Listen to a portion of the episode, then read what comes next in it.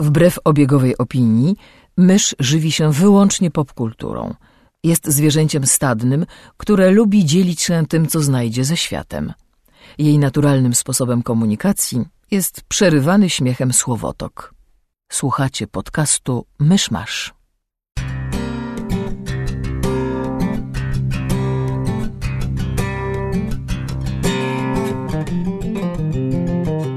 Pogoda się jakby trochę poprawiła, a to nie koniec dobrych wiadomości, ponieważ mamy w tym tygodniu gościa. Zapraszamy do 24 odcinka podcastu Myszmasz.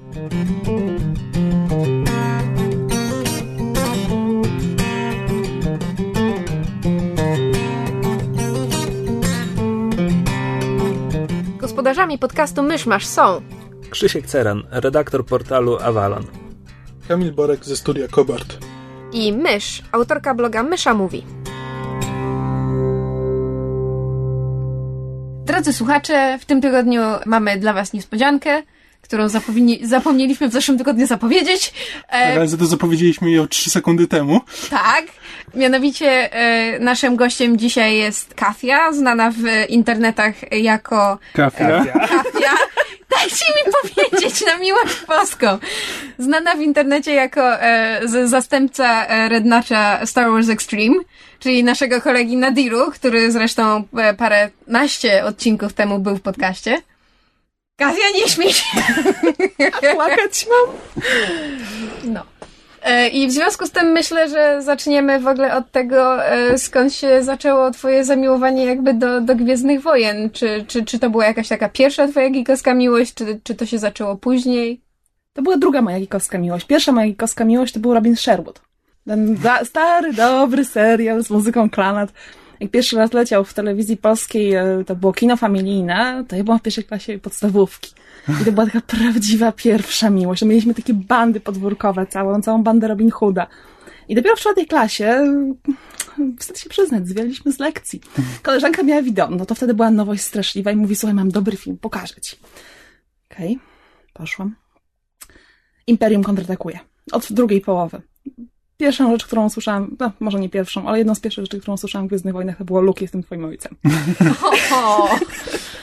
Więc obejrzałam to, wracałam do domu, patrzę, o matko, a w księgarni książka. Jeszcze to pierwsze złote wydanie Interartu właśnie w 1990 roku.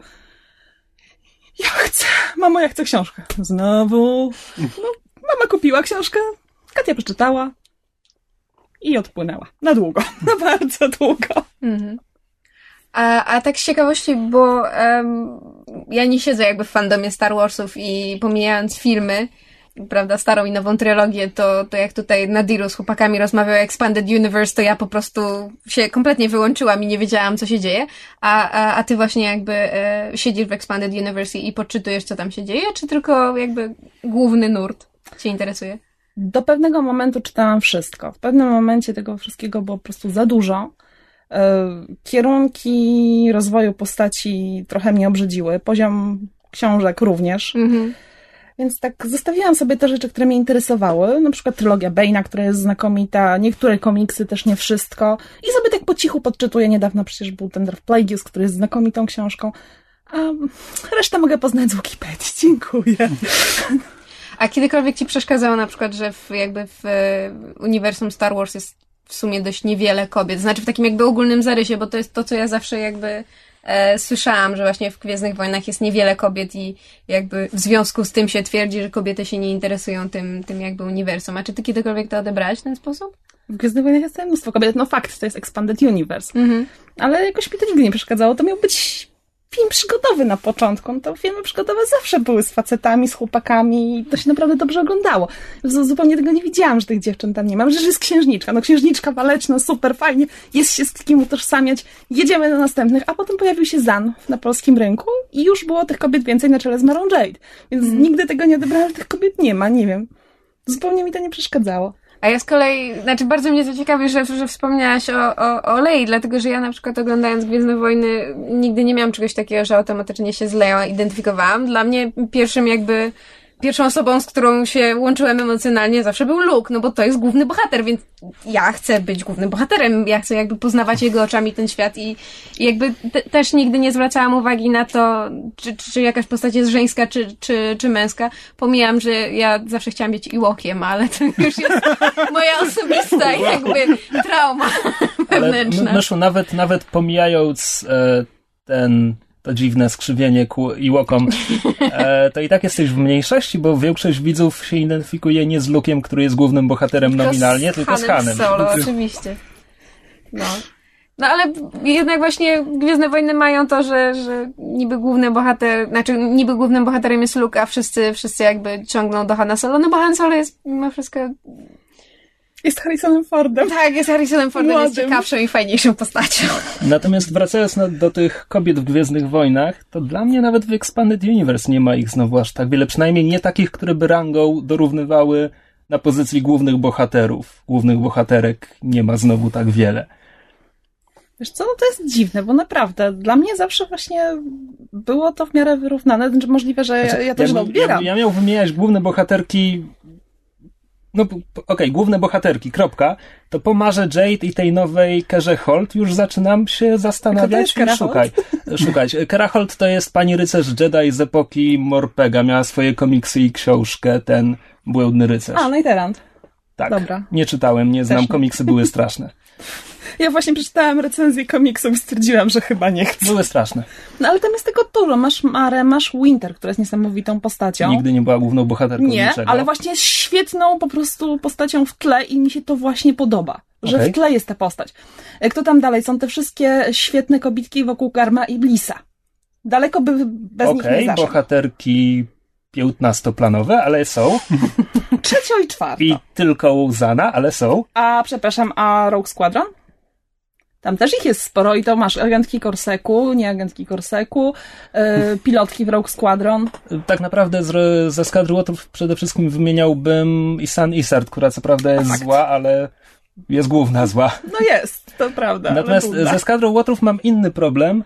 Ja bardzo lubię ten cykl, tylko że tam autorzy w zasadzie i Stackpole i potem mm, Alston. Alston piszą wszystkich bohaterów jednym głosem niemalże. I ja czytam tych Łotrów i tam kojarzę Wedge'a, bo, bo był w filmach i jednak się trochę wyróżnia. Kojarzę Tajko Selku, bo on jest tym poważnym zazwyczaj, a tam cała reszta eskadry to wszyscy są tacy sami, z, z, te, wszystkie zgrywusy i po prostu czy to jest Hobby, czy Wes, czy ktokolwiek, nie mam pojęcia. Ja, ja zawsze zapominam, który jest który.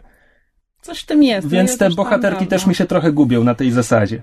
No ja to czytałam dawno i czytałam głównie z mojej wielkiej miłości do Wedge'a Antillesa.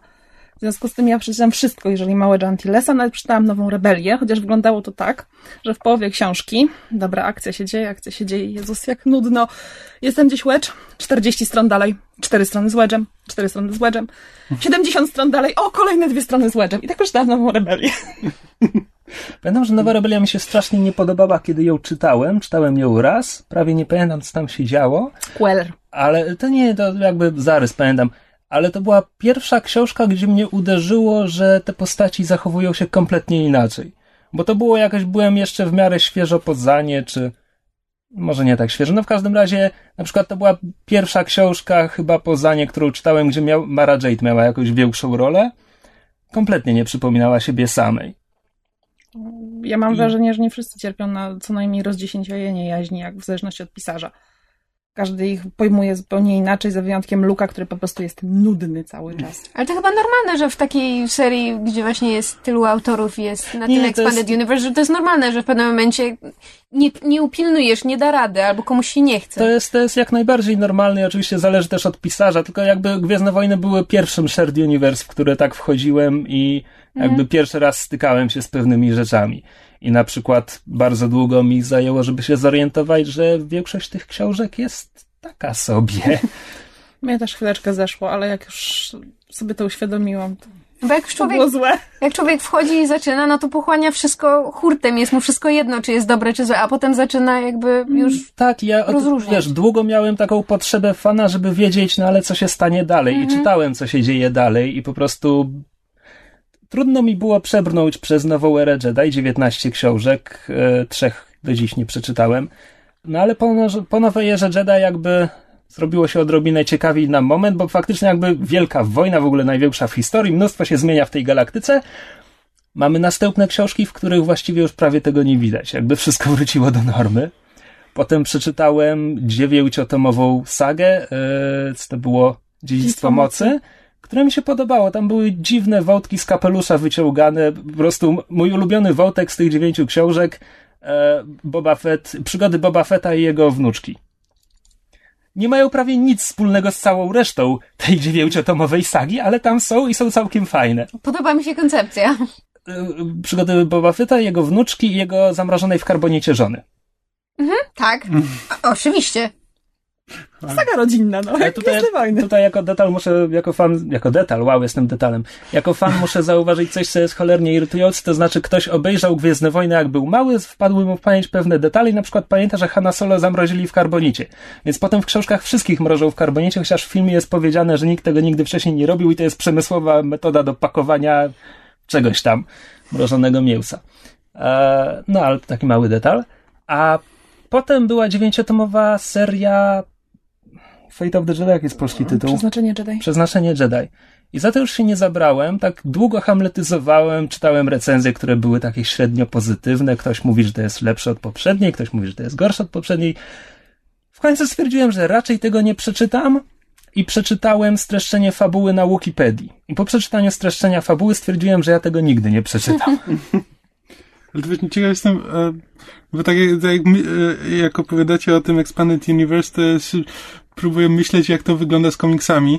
E, no bo też ja jakby czytam komiksy tylko te, które ty mi polecisz i to też czasami, więc jakby nie, zna, nie znam jakby ciągu, e, e, ciągu, ale właśnie czy w Marvelu na przykład to tak samo wygląda, też jest taki pofragmentowany świat, że potem ludzie zapominają o tym, co wprowadzili. Jakby nie mówię 20 lat temu, bo to było normalne, ale teraz jakby mam wrażenie, że Marvel stara się to jakoś ujednolicić. Nie, e, to znaczy, z jednej strony tak, stara się to ujednolicić, z drugiej strony to jest niemożliwe, bo za dużo tego publikuje. Marvel miesięcznie wydaje, nie wiem, sto kilkadziesiąt, dwieście zeszytów komiksowych z różnych serii.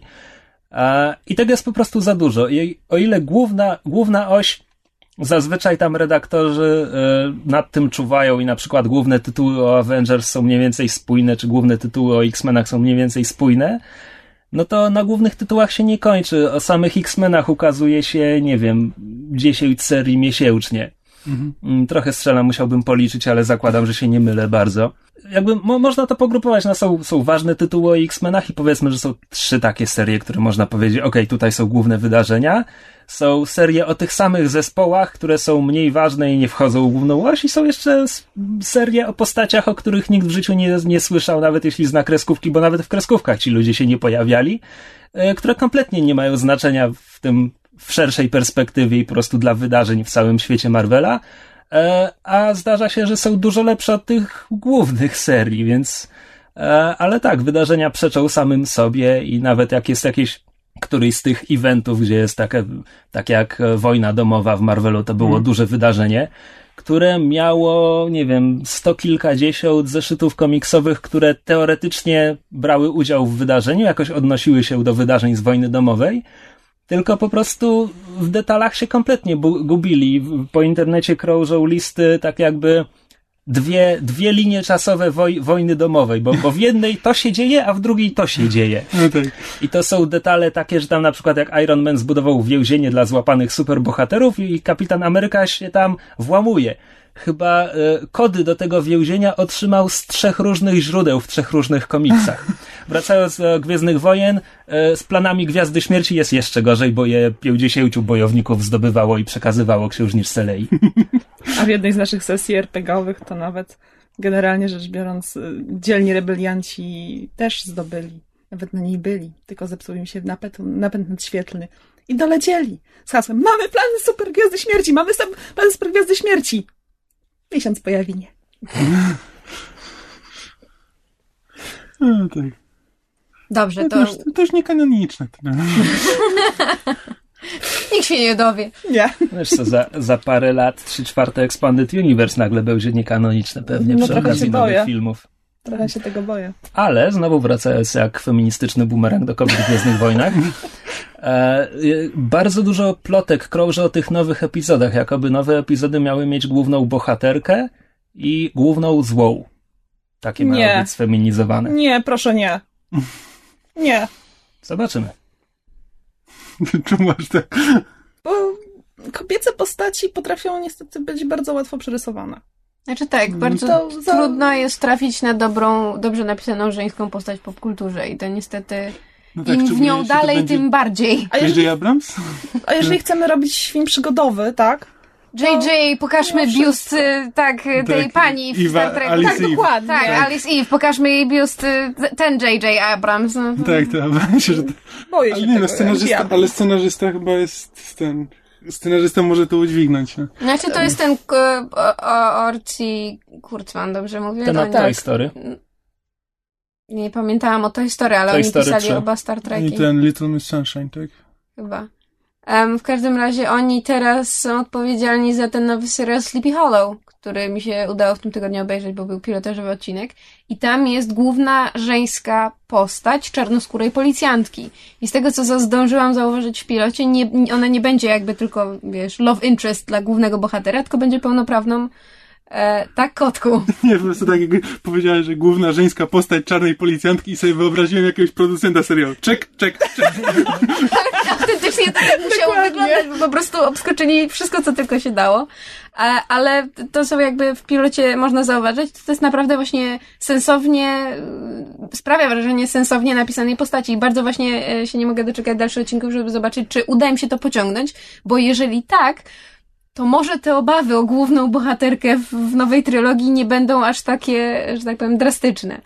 Zależy na co położą większy nacisk. Mhm. Czy na ludzi, powiedzmy, dojrzałych fanów, czy na nastolatków, czy na dzieciaki. I to, Mhm. tego się boję, że to jest Disney. Może pójść w stronę dzieciaków i nastolatków.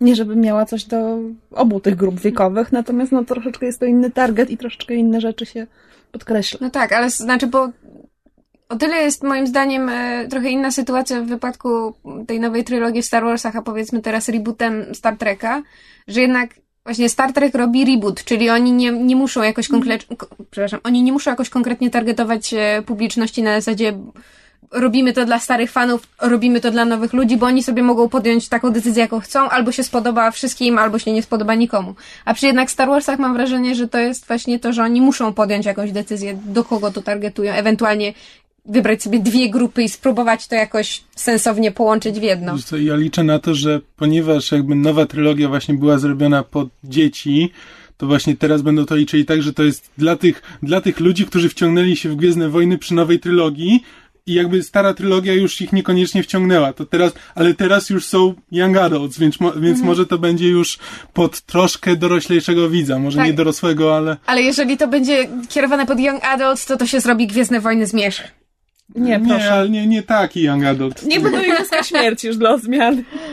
Na to się zgodzę. Alternatywnie jakiś disneyowski producent może sobie myśleć, fani wychowali się na starej trylogii i teraz mają własne dzieci albo i wnuki i przyjdą na ten film. Fani wychowali się na nowej trylogii i teraz są young adults i przyjdą na ten film. To my zrobimy najnowszą trylogię dla nowych dzieci, bo tamci i tak przyjdą. To już było. Nazywa się Clone Wars.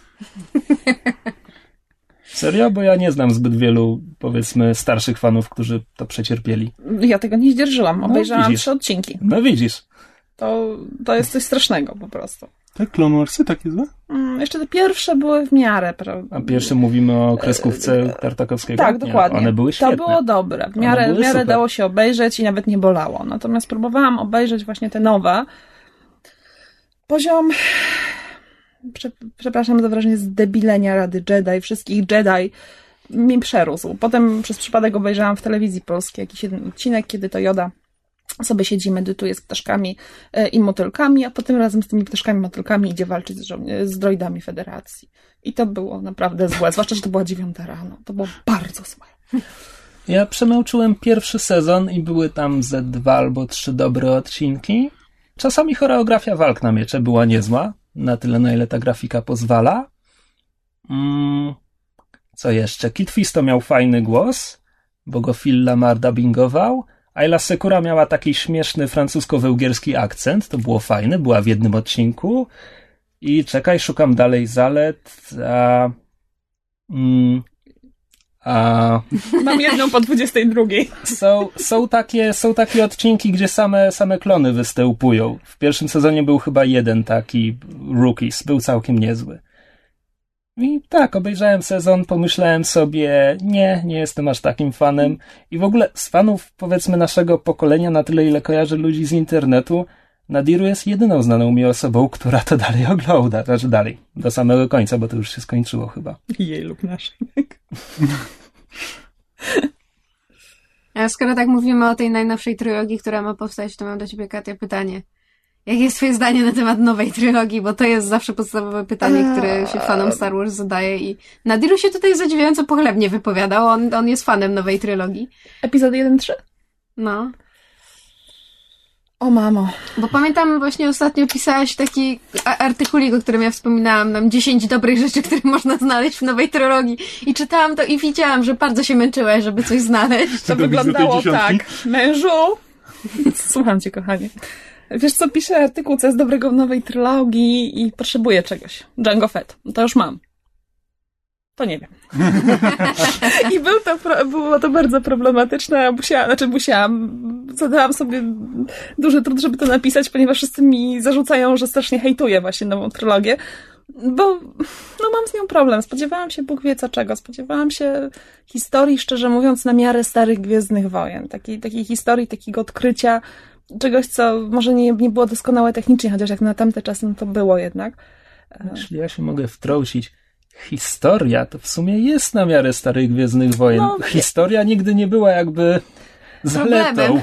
Zgadzam się, no, zgadzam się, natomiast no, cały ten, całe to tło, cała ta scenografia na czele z Jar Jar Binksem, to, że w pewnym momencie zaczęło się liczyć, co jest na ekranie z komputera, a nie to, co jest, no plus straszliwy scenariusz. Straszliwy, sztuczny scenariusz.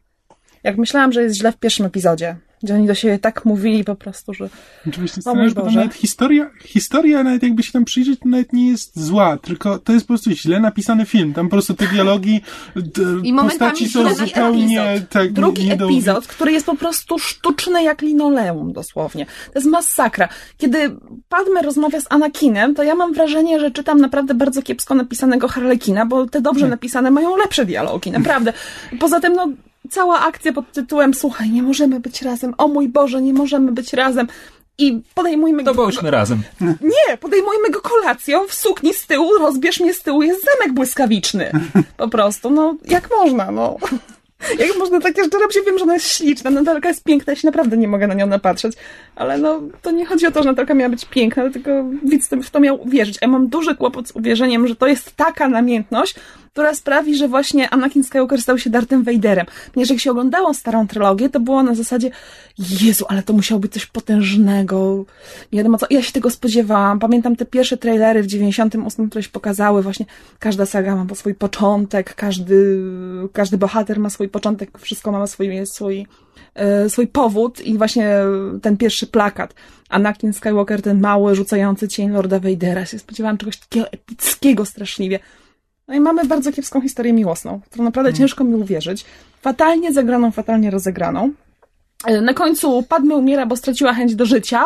Mamy Luka i Leję, mamy setting dla epizodu czwartego, a ja siedzę i się zastanawiam, co tu się do stało i dlaczego Lord Vader krzyczy z bólu niczym ranny łoś, a, a Palpi siedzi i idiotycznie śmieje, no. Tak, Ale to z, ten krzyk Vadera to było dla mnie gwóźdź do trumny. A wiesz, Że- że oni to dorobili do powrotu Jedi? E, I to jest straszne. Niech oni sobie robią co chcą z nowymi Gwiezdnymi Wojnami, ale dlaczego ja muszę zobaczyć Haydena na końcu powrotu Jedi? Ja poproszę o Sebastiana Szała. Czego mi to robią? Właśnie. E, Właśnie to, to mnie najbardziej boli w tej nowej trylogii, że tam, e, jak oglądałem, jak pamiętam, to tam ta historia jest, tam widać, że ktoś nawet miał jakiś pomysł, bo jakby nawet te wątki polityczne, jakby dochodzenie Palpatina do władzy, w drugim epizodzie ten wątek kryminalny, to Tak, wszystko ma... Obi-Wana. szyte. No właśnie, ale to wszystko, to wszystko ma fajne podstawy, tylko zabrakło talentu, żeby z tego zrobić coś, coś interesującego. W ogóle Właściwie najfajniejsze w tych nowych filmach jest to, co jest najbardziej w tle, czyli właśnie, okej, okay, dochodzenie Palpatina do władzy to jest wątek w, w Ataku Klonów, ale potem samo to, że, że on steruje tym konfliktem, oboma stronami konfliktu, to jest super, to jest wszystko mhm. wielka pułapka, żeby zniszczyć Jedi, to jest super, tylko, że to jest tak niesamowicie w tle, no. że jeśli tak. te filmy są skierowane do widza, nie wiem, 8-12, to czy oni to w ogóle wyłapią? Nie, myślę, że Właśnie nie. dlatego one są w tle prawdopodobnie, że właśnie chodzi o to, że... Ale to jest fajne, czemu tego no właśnie... naprzód nie wysunąć? Nie, bo by się ludzie by się bali, że właśnie widz 8-12 się pogubi e, w machinacjach politycznych, no. Znaczy, machinacjach politycznych, umówmy się, że jak są na pierwszym tle w epizodzie pierwszym, to to też nie wypada dobrze. O nie, zdecydowanie nie. Nie wiem, jest dużo rzeczy w tych pierwszych epizodach, które są dobre, ale no, ogólne wrażenie jest po prostu meh, poproszę jakąś inną wersję, bo... To straszne, ta straszna miłość Lukasa do efektów komputerowych to jest, jest załamująca, kiedy, kiedy czytasz, że tam wszystkie klony są wykreowane komputerowo, wszyscy, wszystkie, wszystkie były? Przeczytałem kiedyś, że w ataku klonów wszystkie klony w zbrojach i tak dalej, że to jest komputer, że tam na planie nikt nie chodził w zbroi. Bez sensu trochę. No, no to smutne. No. no.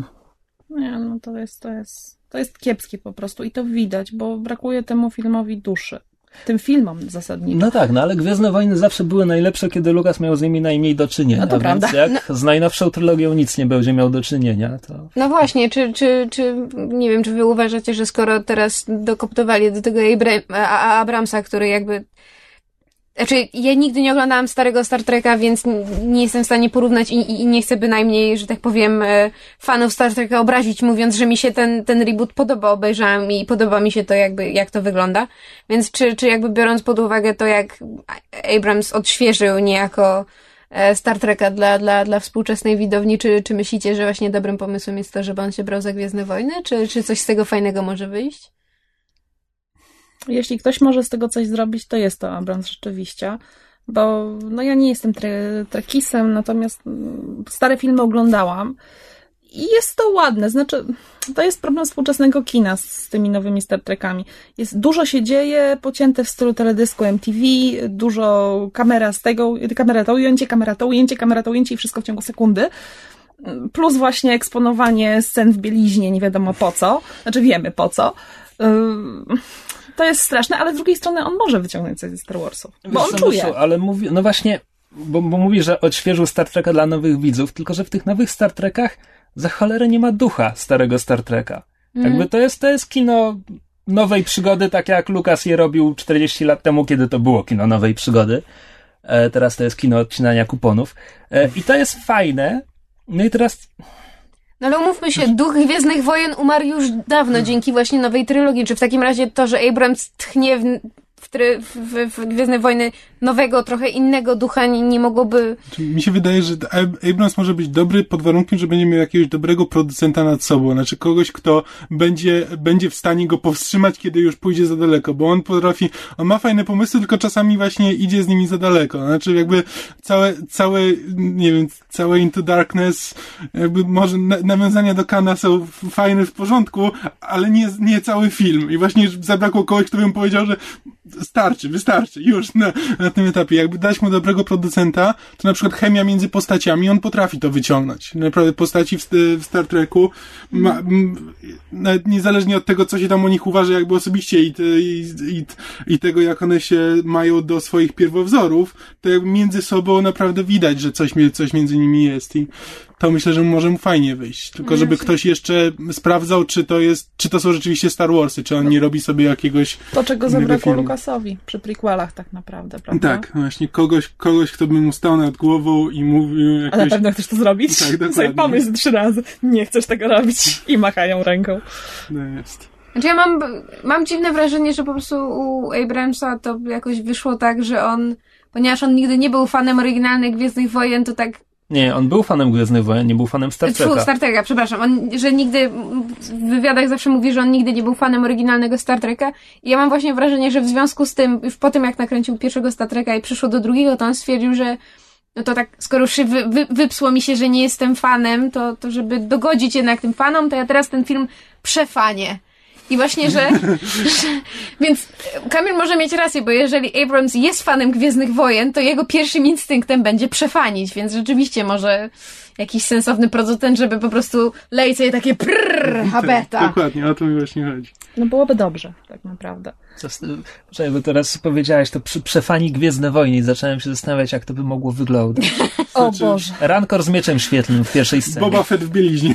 Mamy już Expanded Universe Hata Jedi, także już wszystko może być, tak naprawdę. To już, to już było. To teraz Znaczy, już może jakby chciał to przefanić, to by... Znaczy zależy jeszcze dla jakiego fana, bo to mamy bardzo różnych fanów, ale sobie wyobrażam po prostu du dużo twileczanek, e, ten Boba Fett, który co chwila wpada na ekran jak ten, jak gestar w sitcomie, to by mogło tak Wrzucą wyglądać. sitów, to na pewno. To jestem przekonana, że wrzucą, wrzucą sitów, bo to, No jest, tak. to jest temat, który się dobrze sprzedaje. Mamy książki, mamy komiksy, mamy gry komputerowe, to wszystko cały czas przyciąga uwagę i z tego, co było tajemniczym zakonem, który sobie tam gdzieś chował się w cieniach, nagle mamy po prostu, "E, coś się dzieje, a, na pewno sitowie. Mm. Wprawdzie oni już mieli wymrzeć, ale, ale pewnie znowu nie wymali. No to, tak, tutaj mieliśmy już zakon Bane'a, prawda? Yy, dobra, wybilimy zakon Bane'a, chociaż to znowu nie do końca. Okej, okazuje się, że w międzyczasie siedzą sobie sitowie Krajta na Koribanie, tak? Którzy cały, cały czas są. Przy czym jeszcze w międzyczasie, gdzie indziej, są, jest zaginione plemię Jedi, które w swoim czasie też wychynie, tak? No i to Sithów. jest... yy, Przepraszam, Sithów, dokładnie. Yy, I to jest takie perpetuum mobile. No ile można do Nie diabła? No czytałem ile? nic z zaginionym ple, plemieniem Czytałam dwie pierwsze, dwa pierwsze opowiadania, były sympatyczne, ale już mam po prostu dosyć tej tematyki. Jak byłam pierwsza do Sithów, zawsze, zresztą jako długoletni członek BOTS, jeszcze kiedyś, Brotherhood of the Sith, tak teraz już po prostu mam tego serdecznie dość. Ile można. Mroczne Sithowie. Mrocznie Sithowie, tak dokładnie. Teraz już mogę to powiedzieć. To ten, skoro jesteśmy już tak przy, przy przedobrzaniu i przy długotrwających seriach, to Kasia chyba wiesz, o co jest następne pytanie, bo Domyślam się. poznałyśmy się przede wszystkim przez wspólną miłość do e, serialu Supernatural. E, I moje pierwsze pytanie jest takie, jako wieloletnia fanka tego serialu, powiedz mi, jakie jest, jaka jest twoja opinia na temat tego, że on już trwa 9 sezonów, to znaczy teraz, zaraz we wrześniu zaczyna się dziewiąty W sezon. październiku, ósmego chyba. Tak, 8 października. E, I, i czy w związku z tym y, jesteś jednym z tych fanów, które tęsknią za czasami pierwszych e, sezonów i, i ówczesnym klimatem? Czy, czy podoba ci się, gdzie jakby serial e, dotarł w ciągu tych e, 8-9 lat? Czy masz jeszcze jakąś trzecią opinię? Ja mam przede wszystkim problem. Ja mam problem, bo z jednej strony się strasznie cieszę, że to już jest dziewiąty sezon, bo jest to pierwsza rzecz, która mnie tak strasznie wciągnęła od czasów Gwiezdnych Wojen, a wtedy miałam na bogów 10 lat. E, Teraz mam po trochę powyżej trzydziestki i zachowuję się jak po prostu małe dziecię na widok wielkiego tortu. E, Więc z jednej strony się strasznie cieszę, że to dziewiąty sezon, a z drugiej uważam, że w pewnym momencie to się już powinno skończyć i trzeba wiedzieć, kiedy ze sceny zejść, ponieważ wieloletnia fanka. No, ja zaczęłam oglądać od 3-4 lat. Obejrzałam rzeczywiście w kolejności, więc nie było tak, że w pewnym momencie wcięłam się w ten piąty, szósty sezon. E, O Boże, muszę zobaczyć, co było wcześniej, bo to byłby dramat faktycznie, zważywszy na złożoność tego serialu. Obejrzałam po kolei. E, I mówię, o, potem oglądałam sobie na bieżąco już te serie, gdzie Eric Kripke nie był producentem. I no jest taka granica straszliwa. Ale ja lubiłam na przykład szósty sezon, który jest przez fanów dosyć powszechnie uważany za bardzo zły sezon, za kiepski sezon, a ja go bardzo lubię, bo Ja jakiegoś takiego ducha w szóstym sezonie, co- który to jest. E, Szósty sezon to jest Ten- wtedy, kiedy y, Kas y, toczy wojnę z Rafaelem, w międzyczasie sobie tam po, po cichu współpracuje z Crowleyem Okej, y, dobra. i Tak, potwory ogólnie szaleją. I właśnie mój kolejny problem to jest taki, że stare sezony były świetne. Właśnie to Monster of the Week to jest to, co ja uwielbiałam w starych X-Filach, gdzie się to wszystko zaczęło. Te wszystkie Monsters of the Week były też w starych X-Filach i dopóki nie przegięto w starych X-Filach, gdzie Monsters of the Week to może na sezon były trzy, a reszta to był ten główny wątek, od którego się już robiło niedobrze, bo był już nielogiczny, bez sensu i strasznie długi. Yy, I się chyba wszyscy pogubili, łącznie z widzami i twórcami. Tak tutaj znowu mamy taką sytuację, że tam było tego dużo. Teraz już jest główny wątek, Monsters of the Week są, no ale od czasu do czasu. A ja trochę tęsknię za takim właśnie Monster of the Week. Wpadamy, robimy rozpierduchę tak, i wypadamy. Dokładnie. I wypadamy. Następny, proszę, co tydzień jest coś nowego. Ocalamy tę piękną blondynkę, bo na początku to prawie same blondynki były ocalane przez same Dina. I to było też fajne. Potem ten cały główny story arc e, z Apokalipsą było świetne. Było widać, jak to jest pięknie po prostu zaplanowane. Że to jedno I'm sorry, które wypowiedziała matka sama Irina, raczej jej duch w bodajże w piątym czy szóstym odcinku pierwszej serii, wyjaśnia się w czwartej serii, w trzecim czy czwartym odcinku dla odmiany, to było dla mnie wow po prostu. To był chyba dziesiąty odcinek, to był odcinek chyba Home. E, Pierwszej tak, serii. Home, dokładnie. Tak, kiedy on, ona im mówi I'm sorry i potem znika. Tak, a potem w The End w czwartym sezonie wiadomo za co było to I'm sorry. E, I to jest coś tak niesamowicie potężnego, że ojej, jak mi się to podobało. I potem mamy te, te wszystkie wątki jednosezonowe, które owszem jakoś się przeciągają, są źródłem dla następnego sezonu, ale gdzieś brakuje tego ogólnego, takiego dużego, dużego Mogę użyć słowa p***nięcia? Mogę. Już powiedziałam. po prostu, owszem, kończy się jakoś, ale to tak jakoś, no, dziwnie się kończy jak dla mnie i szósty sezon się tak skończył, siódmy, który w ogóle był zły. No i ósmy, ósmy się zakończył bardzo dużym wykopem i teraz to obgryzam paznokcie, czym się zakończył. E, Ja mam, ja mam problem inny. Jak mam e, piąty, szósty, siódmy, ósmy sezon, e, to mam moją kochaną postać. No i teraz jest problem. W, w pierwszych sezonach go nie było, jej nie było. E, Potem jest, no i które sezony ja właściwie wolę. No i te i te tak naprawdę, tylko że z innych powodów. Poziom się wyrównuje Tak, dokładnie, poziom się wyrównuje. Chociaż ósmy sezon jest napisany out of character dla tej postaci. Będę, będę tego bronić jak niepodległości. Co, e, bo oczywiście mówisz o Crowley'u. e, Oczywiście, że mówię o Crowley'u.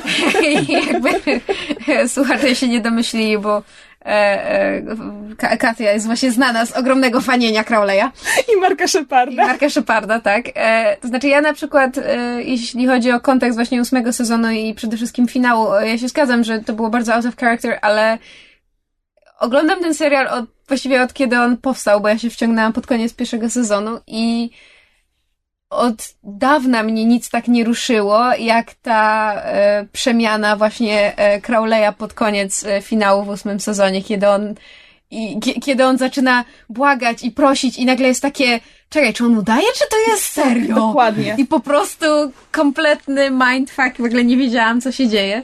E, A, tak? a czy widziałaś tą wyciętą scenę? Yy, Właśnie nie, jeszcze nie widziałam. Tak, Krzysiu? E, Pytanie laika, w którym momencie pan Krypkę przestał robić ten serial? Piąty sezon. Piąty sezon to był Aha. jego ostatni i on miał pięć sezonów zaplanowane i to jest jakby... Rzeczywiście to jest zamknięta całość. Owszem, tam są niedociągnięcia i pewne rzeczy, które im się po drodze pogubiły, ale to jest mniej więcej zamknięta całość. Krypki miał to zaplanowane, kiedy, kiedy jakby Rozpisał sobie Tak, pomysł. rozpisał sobie pomysł i kiedy szedł do producentów na zasadzie, słuchajcie, mam pomysł na serial, to on im powiedział, jakby, że to się zamknie w pięciu, w pięciu sezonach. E, I ja właśnie na przykład tak bardzo jak kocham ten serial i oglądam go z, nadal z wielką sympatią, to jednak jest w tym bardzo duża doza takiego przyzwyczajenia starego małżeństwa, na zasadzie, że ja widzę wszystkie wady, jakie tam są. tak. Po prostu w każdym odcinku i ostatecznie na, Te na dłuższą plot metę. hole. Tak, i plot hole, jakieś po prostu kompletne niedociągnięcia i wszystkie sceny out of character, jakieś durne wymysły, które jakiś scenarzysta tygodnia sobie po prostu postanowił tam wsadzić.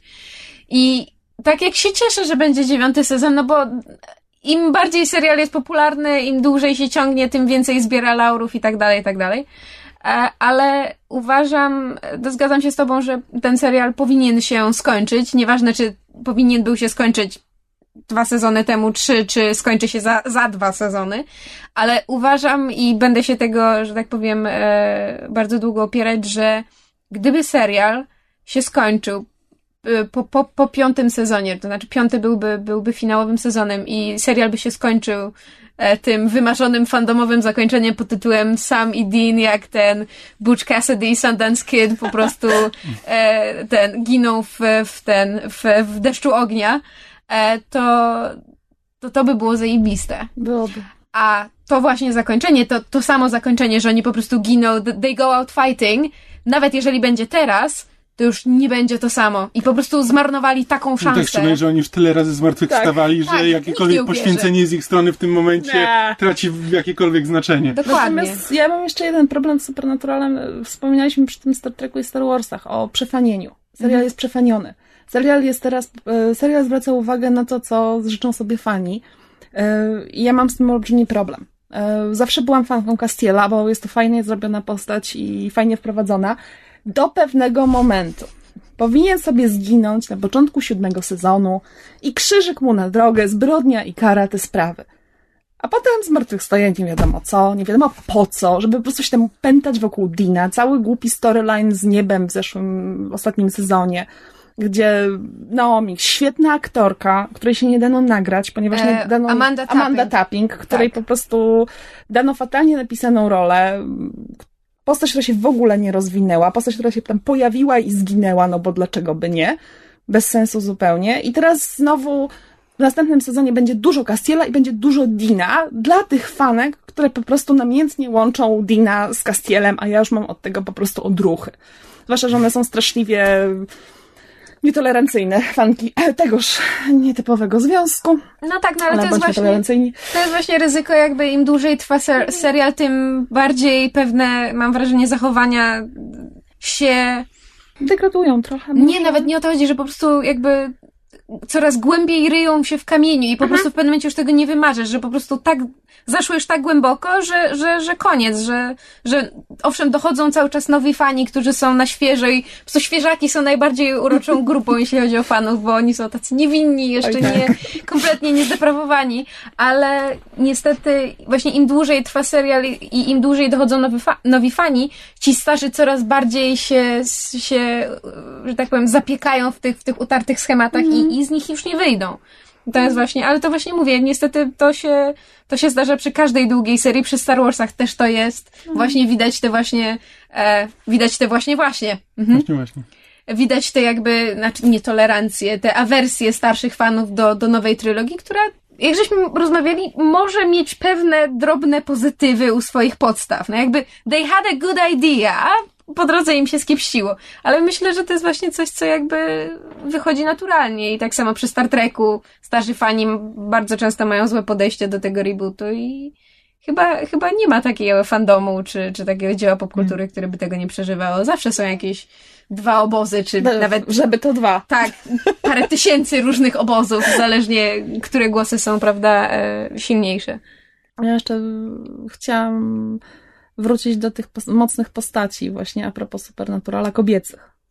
A tak, Tam to zawsze nie było rzeczywiście tych postaci kobiecych za dużo, pojawiały się i znikały, ginęły, tragicznie lub nie, z winy fanów z winy fanów trzeba o albo i tym nie, powiedzieć. albo i nie. E, Bo chyba raczej z tego co wiem, to Ellen i Joe nie zmarły z winy fanów. E, to znaczy, nie, ale jakby, e, znaczy Ellen i Joe e, to były ba- postacie bardzo specyficzne, dlatego że Joe najpierw się pojawiła, została natychmiast znienawidzona przez fanów i zniknęła prawie na No tak.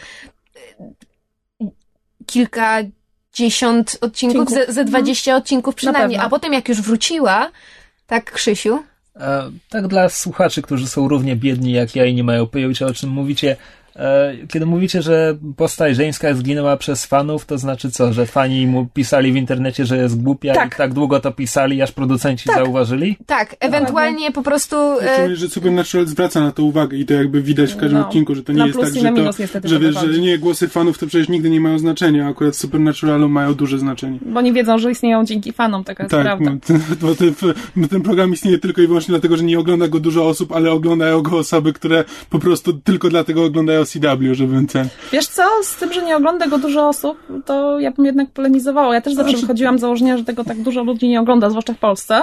E, Po czym pojechałam na konwent z prelekcją Supernaturalu e, i się okazało, że ta cała sala to właśnie są ludzie oglądający Supernatural i tak od trzech lat jest mniej więcej. znaczy wiadomo, Znaczy, że no, to mówię, nie będzie... To są, to są po prostu fani, którzy są już naprawdę zapaleni wtedy i właśnie, i że jeżdżą na konwenty i e, ten, i właśnie dzięki temu ten serial może istnieć, ale jakby ta oglądalność, jakby tylko w takich numerach bezwzględnych. Tak. Nie no E, jasne, to nie jest różnie- gra o tron, gdzie No nie. ludzie ze wszystkich, że ten all walks of life, e, prawda, Tak, ludzie oglądają tak, e, grę o tron, a Supernatural jest jednak po pierwsze na tyle specyficznym serialem, a po drugie już na tyle długim serialem, Tak. że zabranie się za niego, no to już jest poważna decyzja. No tak. E, a, a z kolei ci, którzy oglądali go wcześniej, no to, no to już są jakby starzy wyjadacze, więc, więc to się rozumie samo, samo przez się. Ale Krzysiu, odpowiadając na twoje pytanie, to po prostu em, na początku serialu w pierwszym i drugim sezonie pojawiały się raz na jakiś czas postacie kobiece, które wyraźnie były love interest dla, dla dwójki głównych bohaterów na zasadzie na jeden odcinek z ewentualnym, z ewentualną kontynuacją w dalszych odcinkach. Albo sugestią, że tam się coś zdarzyło i odjechał chłopak na tak, zachodzącego słońca. ewentualnie mieli jakąś przeszłość, która może stać się ich przyszłością. Tylko, że Tak. fani zaczęli na to reagować tak agresywnie, takim hejtem, nawet nie tylko w stosunku do samych postaci, ale do aktorek, które je grają, że e, w pewnym momencie naturalne się stało w Supernatural to, że jeżeli w odcinku pojawia się żeńska postać, do której, której z braci czuje sympatię, ona przed końcem odcinka zginie o tak. Bo po prostu producenci i twórcy zdali sobie sprawę z tego, że jeżeli utrzymaliby tę postać dłużej przy życiu, fani by się zbuntowali. Jest. No, I Joe wróciła dopiero w momencie, No kiedy tak. zostało wyraźnie powiedziane i pokazane, że ona nie jest love interest, nie będzie i ona ma spełniać zupełnie inną rolę. I wtedy nagle dra- dramatycznie funky Joe, wszystkie żeśmy je kochały od zawsze. Tak. Jak ja pierwszy raz zobaczyłam takiego posta w internecie pod tytułem Ja kochałam Joe od zawsze, ja zawsze Tak, powiedziałam, jasne. że ona jest super. To był pierwszy raz w moim, e, że tak powiem, życiu geeka, kiedy miałam po fanowsku ochotę po prostu popełnić sepuku. Z po prostu poczucia dyshonoru, że należę do takiej grupy ludzi, którzy są w stanie tak kłamać w żywe oczy. Bo ja przyznaję, ja nie lubiłam Joe na, na samym początku. Polubiłam ją dopiero w momencie, kiedy zaczęła być pisana jako coś więcej niż tak, dokładnie. Zaczęła się robić ciekawą postacią. Tak, a potem na szczęście, jak już nabrali doświadczenia właśnie z, z postacią Joe i z tym, że jeżeli nie piszą kobiety przede wszystkim jako love interest, tylko starają się ją wprowadzić trochę pod innym kątem, to fani jakby nabierają, po, powolutku się do takiej postaci przyzwyczajają i jest okej, tak jak na przykład było z postacią e,Any. Tak. Anna to była postać, e, spoiler, nie wiem, e, Anilicy, która jakby się po, zaczęła pojawiać w, w kolejnych odcinkach jako tam e, postać poboczna, której bracia próbowali pomóc. No i tam chodziło o to, że prawda, że ona jest aniołem i że oni jej pomagają. Ona jest jedną z tych ofiar, które oni, które, którym oni pomagają. I dopiero parę odcinków później ona się przespała z jednym, bra- z jednym z braci. Jak, mniej więcej tak to było, no tam to zajęło, to nie wiem, dw- Jeden odcinek. Jeden odcinek? Tak, jedno to jest I know, I know what you did last summer, heaven and hell. No to widzisz, ale jeden odcinek, a nie w tym samym odcinku. No tak. To jest bardzo duży postęp. E, ale jakby starają się teraz e, bardzo powoli wprowadzać te nowe postacie, żeby, żeby fani... Cicho!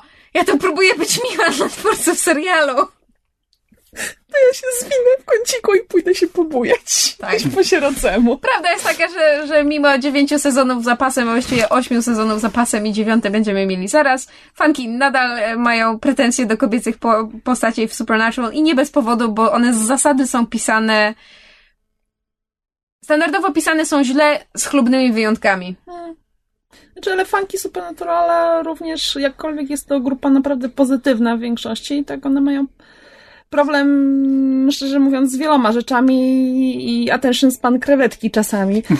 E, Bo chociażby po obejrzeniu zapowiedzi do dziewiątego sezonu, o jest, mamy nową złą, mamy nową złą, idź se Crowley w cholerę, mamy nową złą, mamy nową złą. I ja tak mam, chwila, to są te same osoby, które dwa miesiące temu pisały, o Boże, mój nieszczęsny Crowley, co się z nim stanie?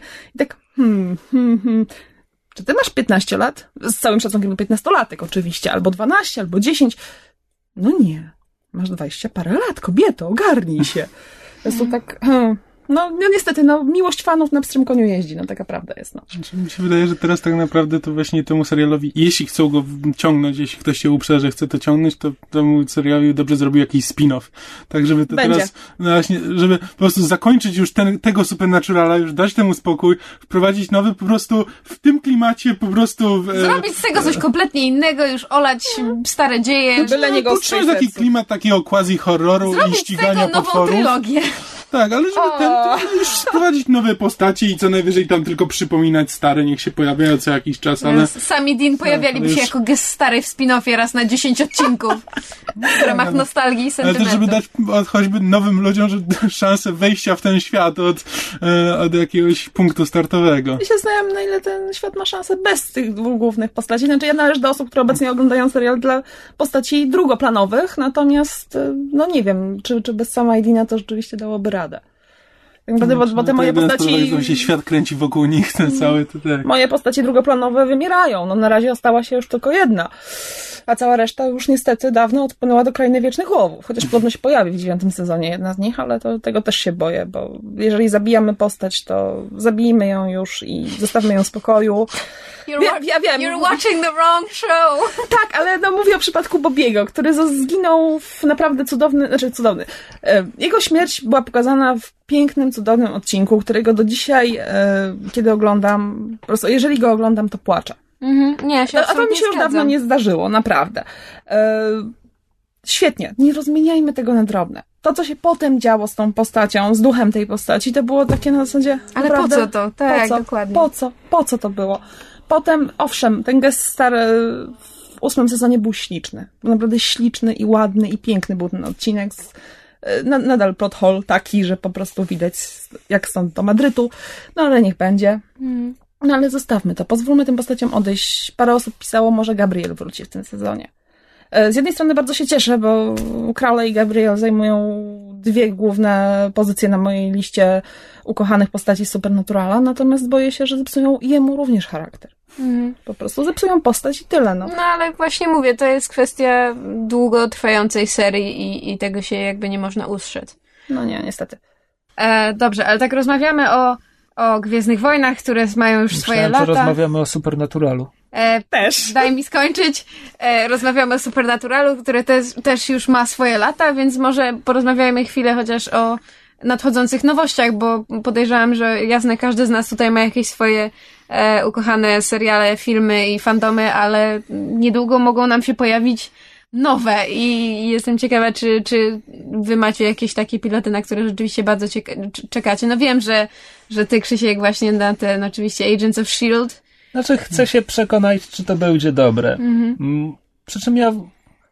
I to jest tak naprawdę wyjątek, bo ja nie śledzę pilotów. Ja o serialach się dowiaduję w najlepszym wypadku w połowie sezonu, jak już leci, a zazwyczaj tak w okolicach drugiego lub trzeciego ktoś mi mówi, że to jest niezłe i warto się tym zainteresować.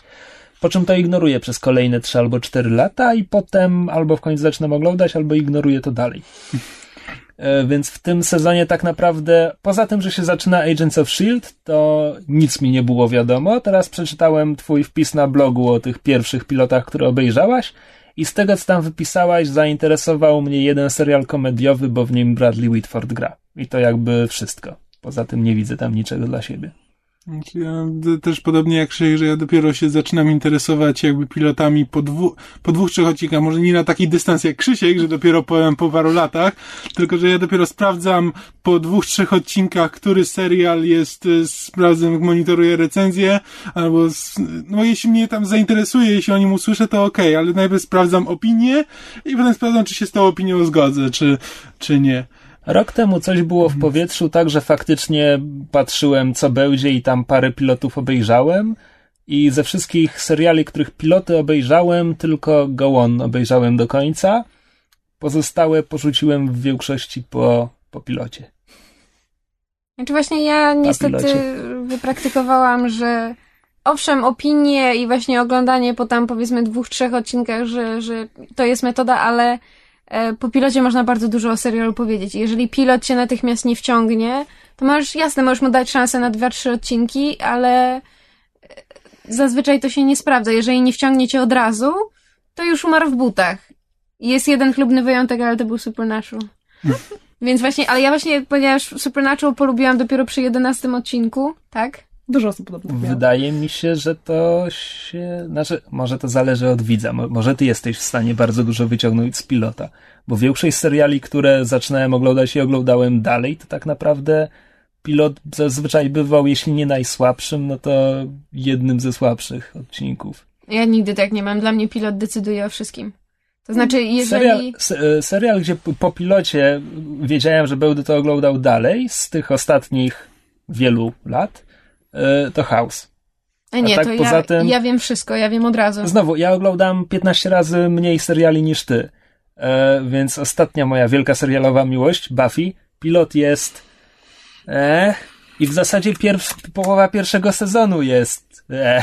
Ale wiesz, Nawet- Pierwszy nawet sezon pierwszy ogólnie sezon jest- e, Znaczy, pierwszy sezon to jest takie sobie, tam jakieś się Nie, nie, pojawiają to demony. tak. Jak jest serial o pogromcy wampirów, a przez cały pierwszy sezon tych wampiry w ogóle schodzą. wampirów. Tak, jest, są cyberdemony z jakiegoś powodu. ale potem się rozkręca. Wiesz tak, co, nie, tam, tam w ogóle lepiej. jest tak, że w pierwszej, w połowa, pie, Jezus Maria, e, pierwsza połowa sezonu, to tam e, nawet te scenariusze nie działają, jakby aktorzy nie czują swoich postaci, żarty, które jakby tekst się zgadza, ale są tak podane, że one nawet nie są śmieszne.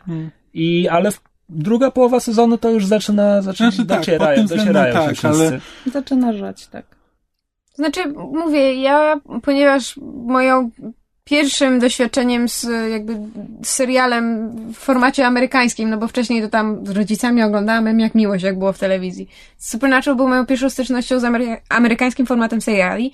I ja nie wiedziałam, jak to się je, z czym to się je, więc pierwszy odcinek mnie w ogóle nie wziął, drugi mnie nie wziął, trzeci mnie nie wziął, ale ponieważ chciałam wiedzieć, o co jest to wielkie halo, oglądałam dalej.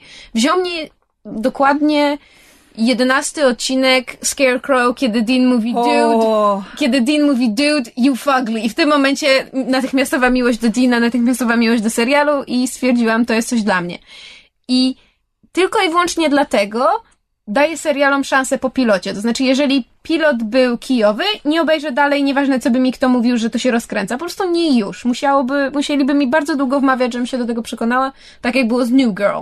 New Girl miał fatalny pilot, który był zupełnie inny niż niż ko- kolejne odcinki, do których ja już nie doszłam. Zajęło mi chyba półtora roku, zanim mnie do tego przekonali.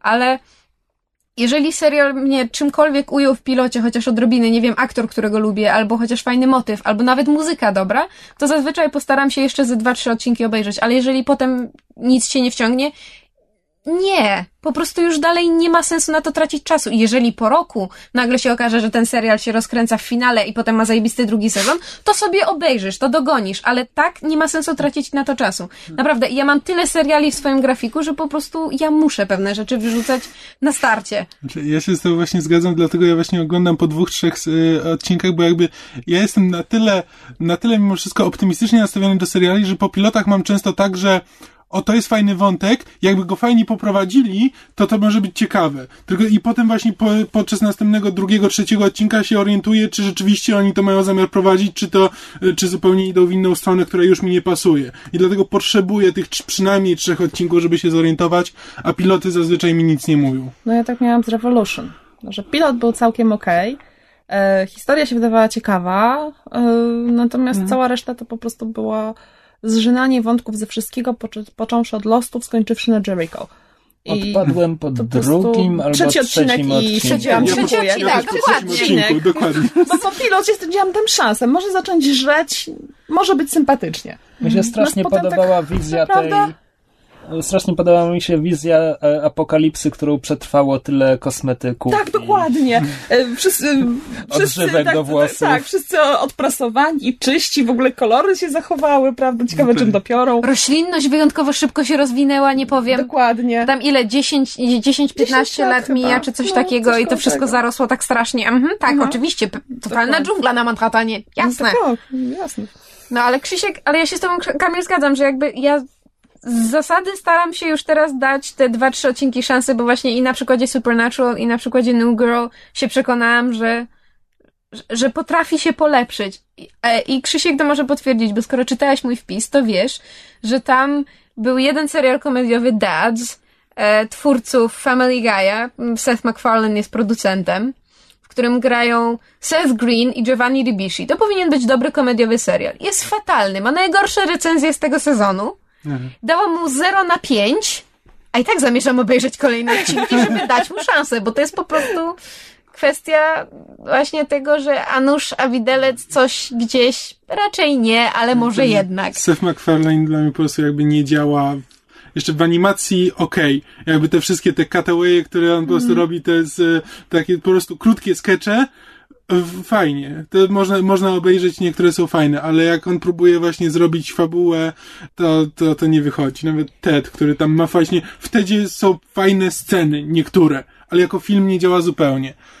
Na szczęście są seriale, które wiedzą, kiedy ze, ze sceny zejść, ale są i takie, którym dano ten ostatni sezon, nie wiadomo po co. Fringe na przykład.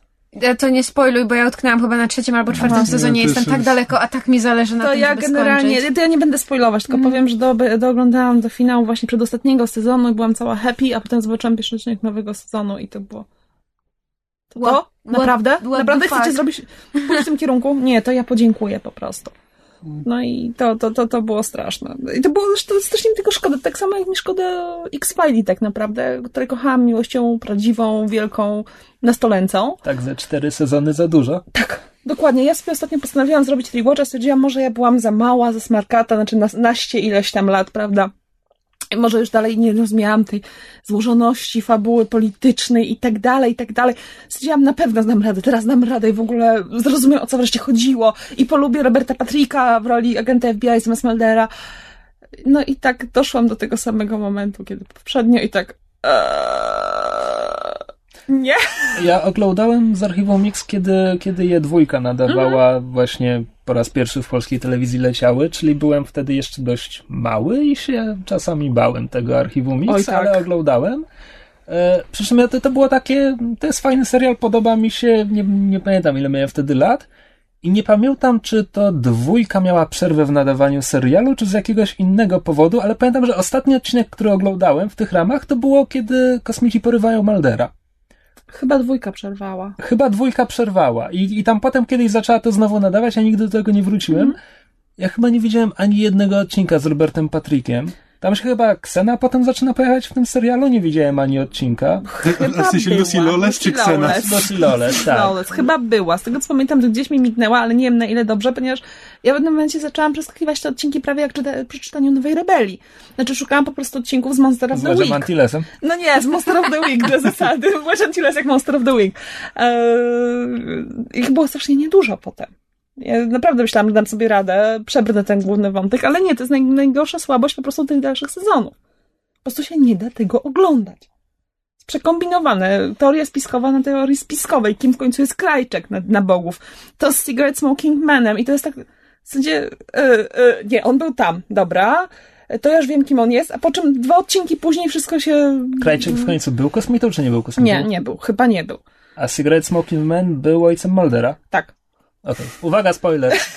Za późno! Ale teraz e, czytałem, że podobno myślał o trzecim filmie. I teraz tak, to uważaj. Moje sobie serce. nie, nie widziałem drugiego filmu. Pierwszy widziałem Widziałam dawno 15 temu, minut. kiedy był w telewizji, ale podobno ten trzeci film miałby kończyć storyline. Co wydaje mi się o tyle absurdalne, że mamy teraz rok Nie pamiętam. 2013, a według storyline'u kosmici mieli opanować Ziemię w 2012, Coś tam kiedy tego. kalendarz Majów się skończył. Tak. No ale Ja bym chciała jeszcze raz zobaczyć Millennium. Nie wiem, czy kojarzycie, to był też serial Cartera. był taki właśnie. serial. Tak. Nie widziałem ani odcinka. Oj, to był świetny właśnie serial, chyba puszczany, nie pamiętam dokładnie kiedy, natomiast na pewno był w pewnym momencie równolegle z Archiwum X, ponieważ bohater Millennium się pojawia w jednym z odcinków Archiwum X. E, To było o ludziach obdarzonych jakimiś specjalnymi mocami. Oczywiście tajny krąg, który tam gdzieś tam sobie, prawda, steruje e, troszeczkę wydarzeniami, chronią niby ludzi przed tym złem i tak dalej, i tak dalej. I tego było dwa, dwa albo trzy sezony i tego było za mało, ja chciałam więcej. To grał przecież rewelacyjny Lance Henriksen, no po prostu to było cudo. Świetnie sobie radził z rolą po prostu człowieka, który yy, dokła- yy, on generalnie widywał mm, miał przebłyski yy, co działo się, kiedy ktoś padł ofiarą przestępstwa, coś w tym stylu. Teraz to już w ogóle ograny motyw, ale wtedy to było naprawdę dosyć unikalne i to było dobre. I teraz właśnie chciałabym to jeszcze raz zobaczyć, bo się nie do dostania to to Kamil, było tobie dobre. nazwa nic nie mówi serialu? Millennium? No. Mm. Chris Carter, Millennium. A czemu nie pytasz? Ale to był, był sketch na podstawie Millennium w pierwszych 48 stronach, Aha. zatytułowany Relanium. Pojawia się, agent, pojawia się agent, którego zdolnością jest odgadnąć, co ofiara jadła przed A, śmiercią. tak, tak, tak, pamiętam też. Po czym ktoś przychodzi z prosektorium, mówiąc, e, w żołądku ofiary znaleziono safe z wiadomością. No to to było dobre. Ale tak wspomnieliście o Lucy Lawless w tym w X-Files, a dla mnie właśnie Lucy Lawless grała w jednym z niewielu seriali, które dla mnie są wzorem tego, kiedy należy skończyć serial Oj, tak. i jak należy to zrobić, czyli Spartacus. To jest serial dla mnie, który jest po prostu... Battlestar Galactica. Nie skończyłam, jestem w połowie drugiego sezonu. Lucy Skończyłam, Battlestarze. skończyłam. Silence! I kill you. W każdym razie Spartacus dla mnie jest po prostu the epitome serialu, który wiedział, kiedy się skończyć. Oni mieli od początku zaplanowane i nie było żadnego o, nie wiem, większa sprzedaż, o popularność, o producenci chcą, żeby było więcej. Nie. Dostaną tyle, koniec i nie robimy więcej. I to mi szalenie imponuje. No. To jest rzadkie, to jest bardzo rzadkie. Przy czym w Spartakusie to łatwo, bo by musieli, musieli naprawdę się nagimnastykować, żeby ten serial wydłużyć. Nie no, no mogli powiedzieć, robimy historię alternatywną. Chociażby. Albo robimy Tak, tak. skok 10 lat do tyłu na przykład i robimy jakiś background. Czyjś. Albo 10 lat do przodu i robimy To spin-off O. z in, postaciami, które przeżyły. Na przykład. Wiele tego nie zostało. Cicho, ale zostali ci najważniejsi! Moi ulubieńcy przeżyli, jestem taka szczęśliwa. Ja, Katia, ty się śmiejesz, a ja autentycznie przed finałem byłam na skraju załamania nerwowego. Kamil potwierdzi. Ja się tak bałam, że zginął moi ulubieńcy, że stwierdziłam, że ja nie obejrzę finału. Ty pewnie wyglądałaś tak jak ja przed finałem siódmego sezonu Supernaturala. Gdzie siedziałam, ja wgryzałam tak. paznokcie mniej więcej do poziomu Wenus prosto z mina. No. No, to fakt. Nie wiem, czy, było. nie wiem, czy są jeszcze takie jakieś z bardziej współczesnych seriali, które wiedziały, kiedy się skończyć. Na miłość boską House trwał za długo. House trwał tak Nie ze oglądałam. 2-3 lata za A długo. z ciekawości z y, 600 pod ziemią, bo ja nie oglądałam, czy ono się skończyło we właściwym momencie, czy trochę za długo trwało? Znaczy, ja już w tym momencie nie pamiętam aż tak, czy ono za długo trwało, ale czy po prostu zakończenie jest na tyle dobre, że... Y, tak, jakby za, zakończenie, nawet, nawet jeśli, okej, nie będziemy zadajesz mówić. pytania, a potem zatykasz uszy, świetnie. Bo ja nie chcę słyszeć Nie będziemy ci zakończenia. opowiadać o mówić, jakie ale... jest. Zakończenie jest fenomenalne, tylko że tak naprawdę mogłoby się wydarzyć na końcu każdego z tych sezonów. Jasne. Mm, Ja oglądałem 600 pod ziemią 5 lat temu i to tak, tak, tak naprawdę ciągiem, a jak się serial ogląda ciągiem, to się wszystkie odcinki zlewają No i tak właśnie, trochę, ja, ja, ja też w ten sposób trochę człowiek więcej... się w tym gubi. Mam wrażenie, że mógł mieć ten jeden sezon mniej, ale Ale to, jest nie było, serial- to, tam nie było takiego, te, te, takiej sytuacji, że sezon był y, niepotrzebny, tylko tam pewne wątki dla mnie na przykład były nudne i można je było wyrzucić, ale to nie była kwestia konkretnego sezonu, tylko rzecz w tym, konkretnych że wątków. to jest jakby to jest strasznie taki termin nie wiem, amorficzny, który nic nie znaczy, serial obyczajowy, to jest serial obyczajowy, to jest po prostu losy tej rodziny Mhm. i tam trudno powiedzieć, tam nie ma konstrukcji, wiesz, storyline w tym sezonie. Znaczy, okej, można powiedzieć, że niby są takie wątki, no ale to jakby trwa tyle, ile trwa, no ci ludzie żyją i, ży- i żyją sobie dalej, nieważne czy serial się skończy, czy się No, nie to była tak skończy. naprawdę telenowela, tylko że po prostu bardzo, bardzo dobra i dobrze wykonana. No. Tak, no ale właśnie pytam się dlatego, że bardzo często właśnie y, przy serialach obyczajowych o wiele wcześniej niż przy innych serialach, które mają właśnie na przykład tak jak y, przy obyczajowych i przy proceduralach to się pojawia o wiele wcześniej niż- przy innych serialach, dlatego że inne seriale, które na przykład mają konkretną konstrukcję fabularną, jakby można wprowadzić więcej wątków. Na przykład w Supernaturalu jest to Monster of the Week, jest mm, Myth Arc, o, który obejmuje sezon lub więcej sezonów i można na podstawie tego wprowadzić o wiele więcej rzeczy, jakby zostawiając samych Winchesterów w spokoju na dość długi czas. A dopiero potem się do nich zabierając. W obyczaju, w proceduralu, tak szybko ci się e, pojawia powtarzalność pewnych schematów, zachowań, wydarzeń, że w pewnym momencie jedyne, co zostaje, to jest kompletnie zmienić charakter bohaterów. I dlatego właśnie mam wrażenie, przy obyczaju, przy proceduralach, o wiele wcześniej pojawia się ten moment pod tytułem skończcie już wreszcie, bo ta postać przestała przypominać tę, którą, w której się zakochałam na początku.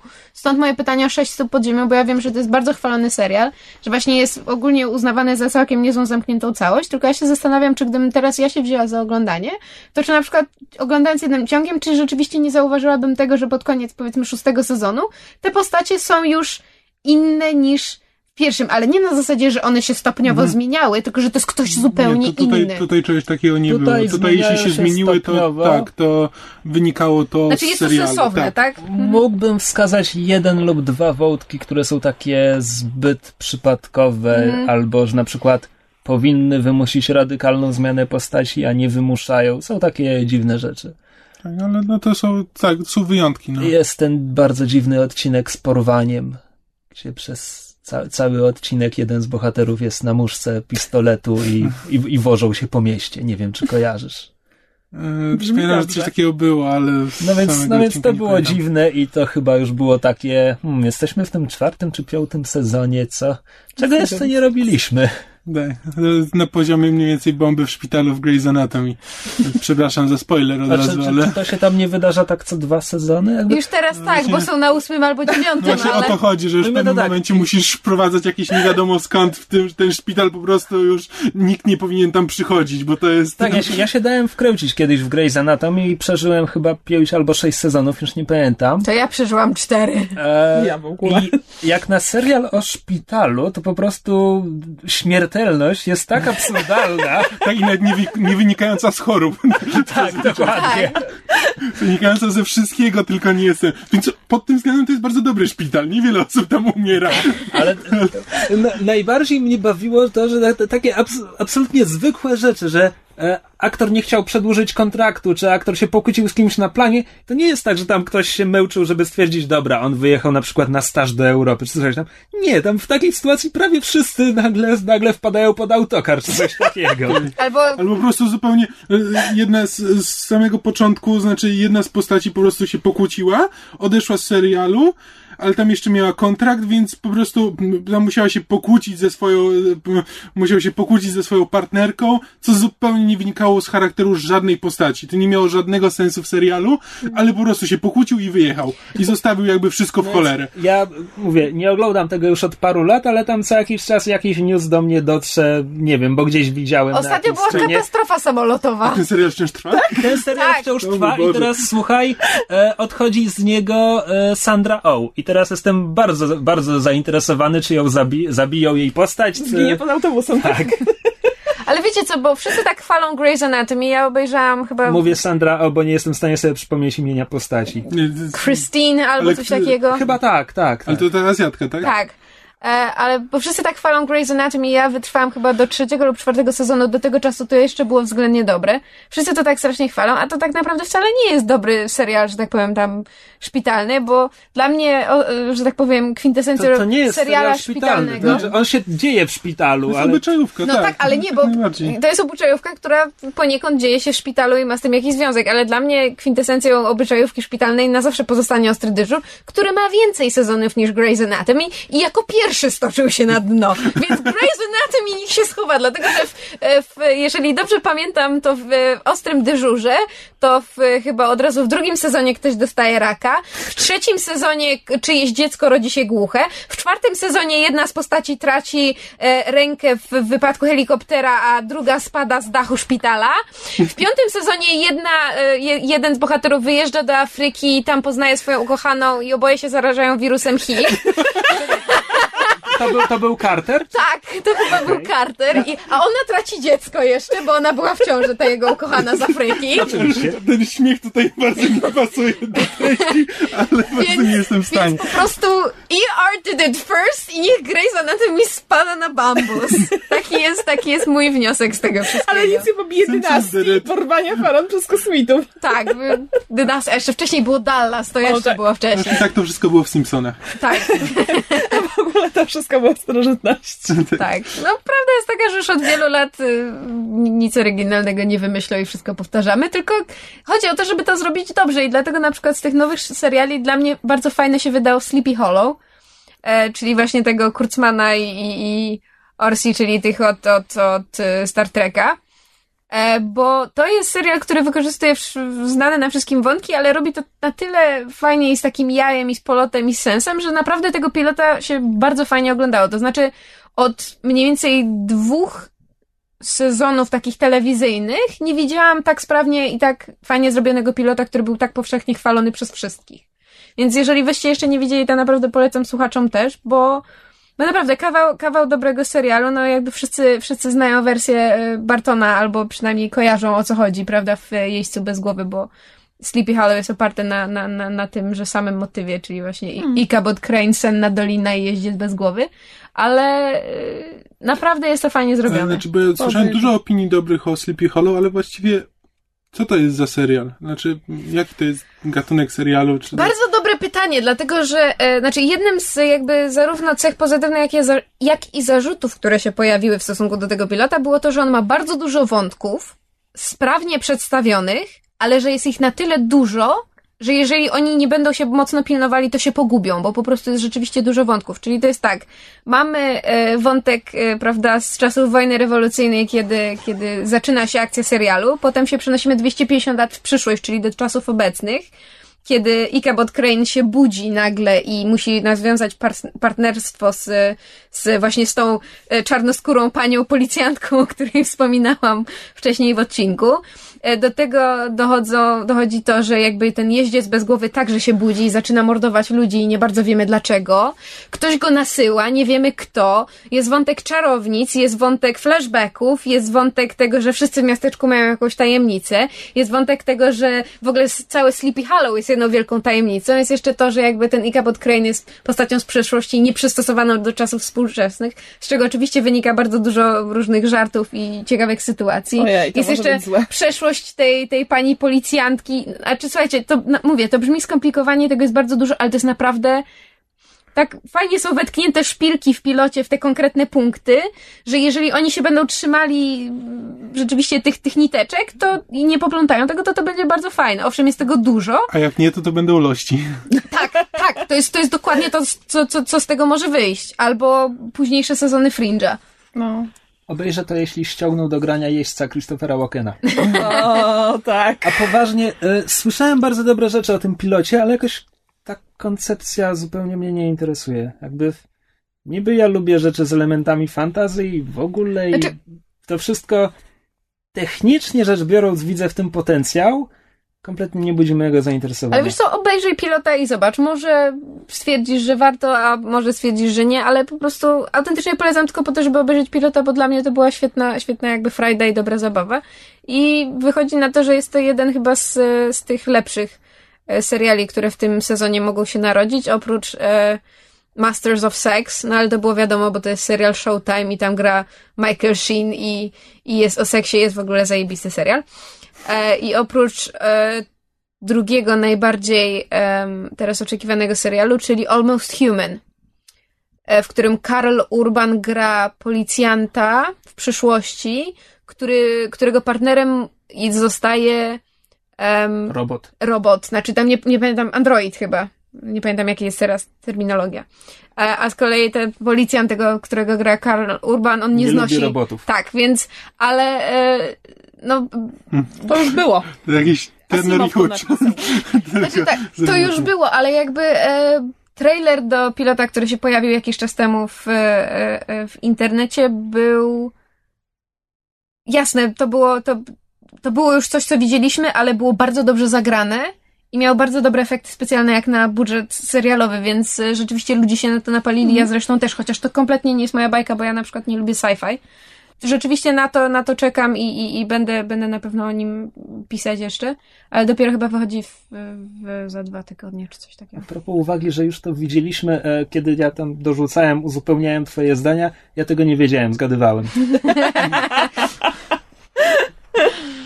No, więc e, duże jest nagromadzenie seriali w tym sezonie i, i, i rzeczywiście będzie z czego wybierać. No wiadomo, że część odpadnie, część e, utrzyma się w Stanach, a w Europie niekoniecznie, bo już nieraz żeśmy stwierdzili, że Europejczycy mają trochę inne poczucie estetyki i humoru niż e, e, Amerykanie i tak jak u nas Revolution się w ogóle nie przyjęło i wszyscy równo twierdzą, że to jest denny serial, to w Stanach on ma teraz chyba już drugi sezon, a przynajmniej ma To mieć. dostało drugi sezon? Z tego co wiem, tak. I wszyscy są nadal wspaniale nim zachwyceni i w ogóle cud, miód i orzeszki, co, więc... trochę się zastanawiam, czy to też nie zależy trochę od tego, kto stoi za tym serialem, no bo tam jakiś teoretycznie Dream Team mm, jakby No Dream Team, może ale to ratingi, bardziej zale... No, no też okej. może. ratingami są niestety. Natomiast a propos europejskiego gustu, czy może bardziej polskiego, e, właśnie, właśnie odkryłem, że któraś polska telewizja zaczyna teraz nadawać e, Park Avenue 666. Nie wiem, A jaki tak, jest polski e, tytuł. 13th Street, stacja 13 ulica, tak się nazywa ta stacja A, telewizyjna. prawda, jest coś takiego. Tak.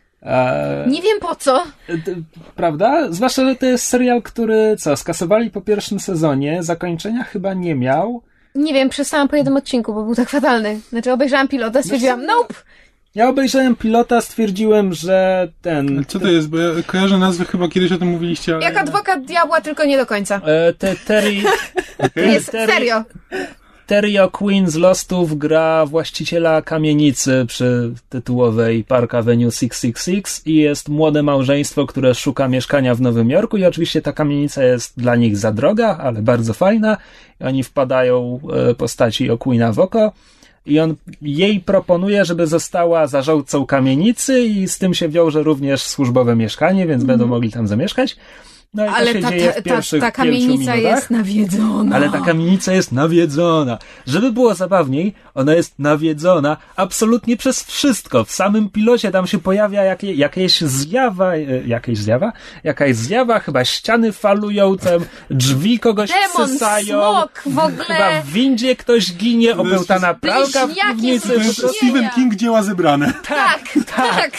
Jak zaczęłaś mówić, to miałam wrażenie, dobra, zacznę to oglądać. Teraz już chyba jednak nie. Nie, właśnie, nie to warto. było, próbuję zebrać myśli.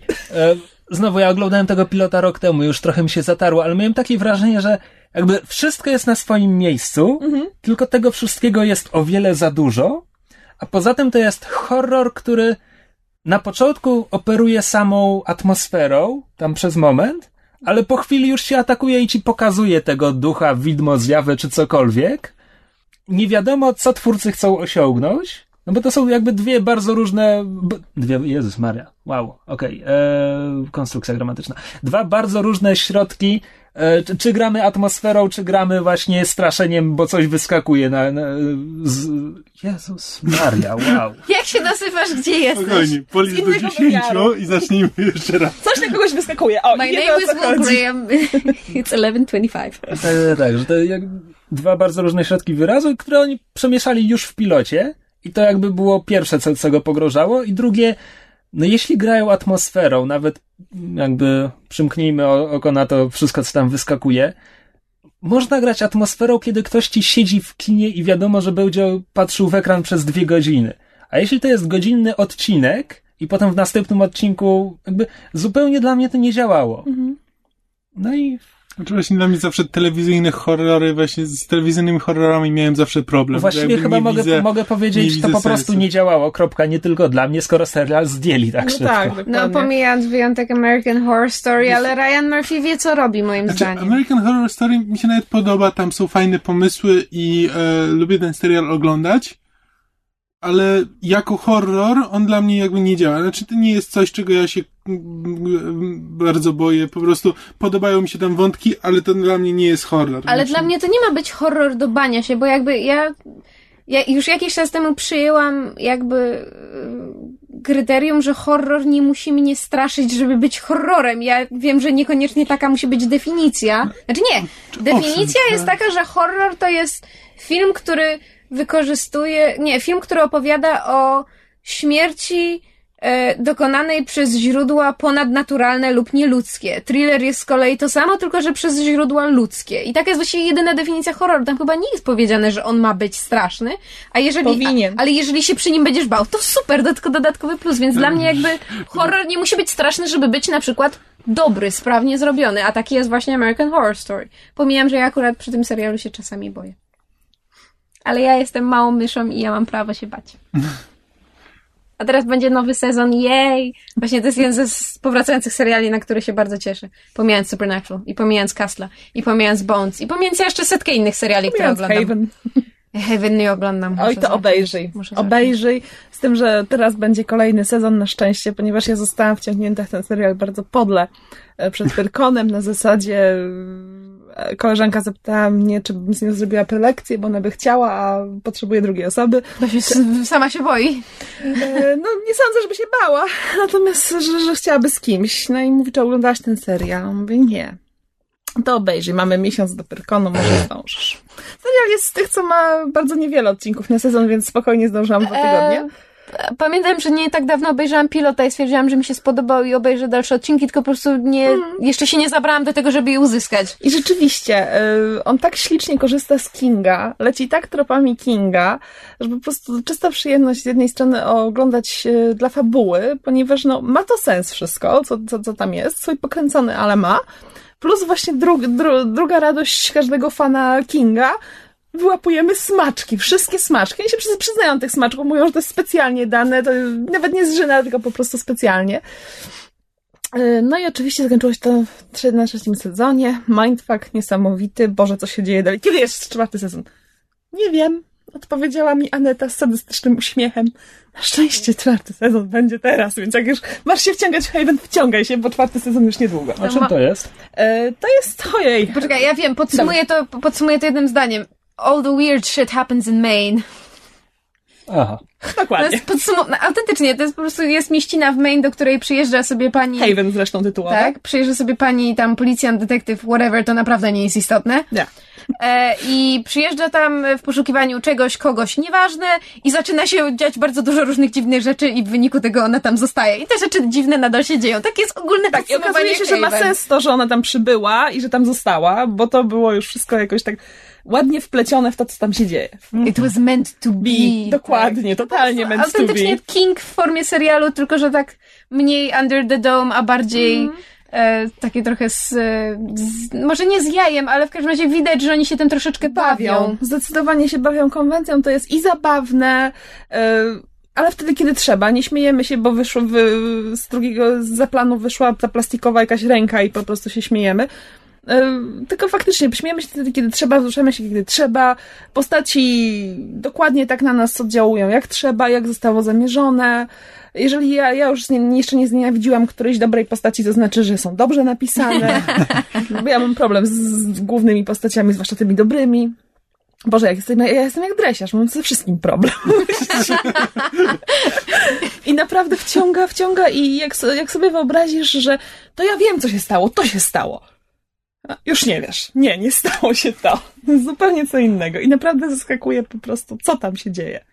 To ja zawsze sły- słyszałam, że Haven, Warehouse 13 i Eureka były zawsze wymienione jednym tchem jako te seriale, które są stosunkowo mało znane, ale że to jest właśnie ten taki że to nie jest super wybitny serial, że to może nawet nie jest dobry serial, ale to jest serial, który ma taki fan i jest taki fajny klimat i właśnie takie smaczki odniesienia. To jest mniej więcej poziom Doctor Who, tylko że w wersji amerykańskiej. To jest taki nawet nie wiem jak to nazwać, bardzo specyficzny Radość klimat. dla zasady po prostu. Tak, tak, po prostu Robi, takie- mamy, mamy, znaczy ja mówię w tym momencie na przykład o Warehouse 13, które absolutnie uwielbiam. Y, Są tragedie, są świetnie zarysowane jakieś tam y, jakieś relacje między bohaterami, to wszystko rzeczywiście z sezonu na sezon się pogłębia. Nawet ma jakieś sensowne psychologiczne podstawy, czego część seriali niestety nie robi, po prostu spikniemy ich, bo tak. Natomiast tutaj bardzo ładnie to wszystko się rozwija, powoli, bo powoli, ale bardzo ładnie to po prostu żre.